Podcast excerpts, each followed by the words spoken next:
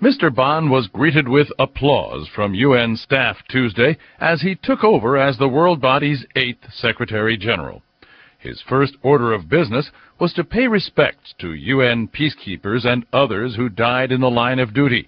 He paused for a moment of silence at a meditation room in the UN lobby.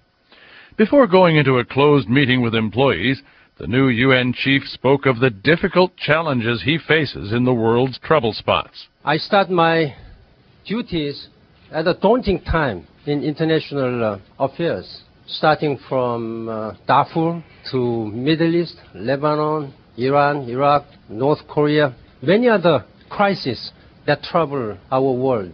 Mr. Ban is viewed as closer to the United States than his predecessor, Kofi Annan, who often clashed with Washington on policy issues.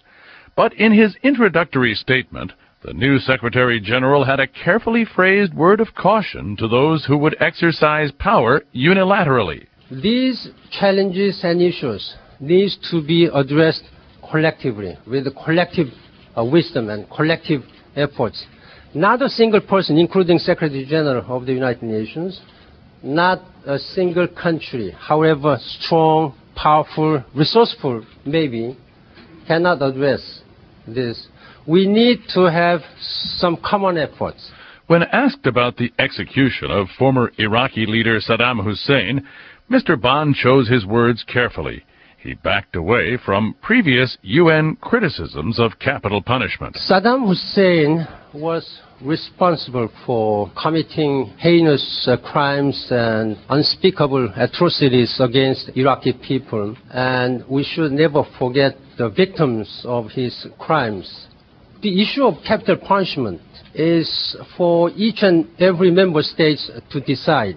Mr. Ban told reporters he is already working on the crisis in Sudan's Darfur region.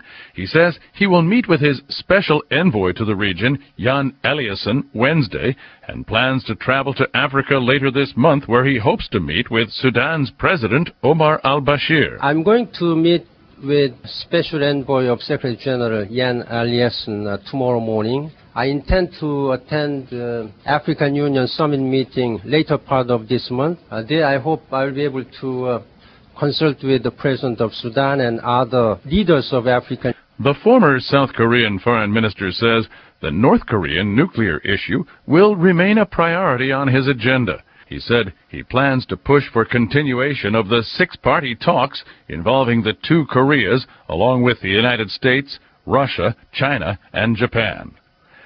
Mr. Ban is expected to begin naming key members of his administration later this week. He has already named award-winning Haitian broadcast journalist Michèle Montas as his spokesman and Vijay Nambiar of India as his chief of staff. Nambiar previously served as a special advisor to former Secretary General Kofi Annan. Peter Heinlein, VOA News, the United Nations.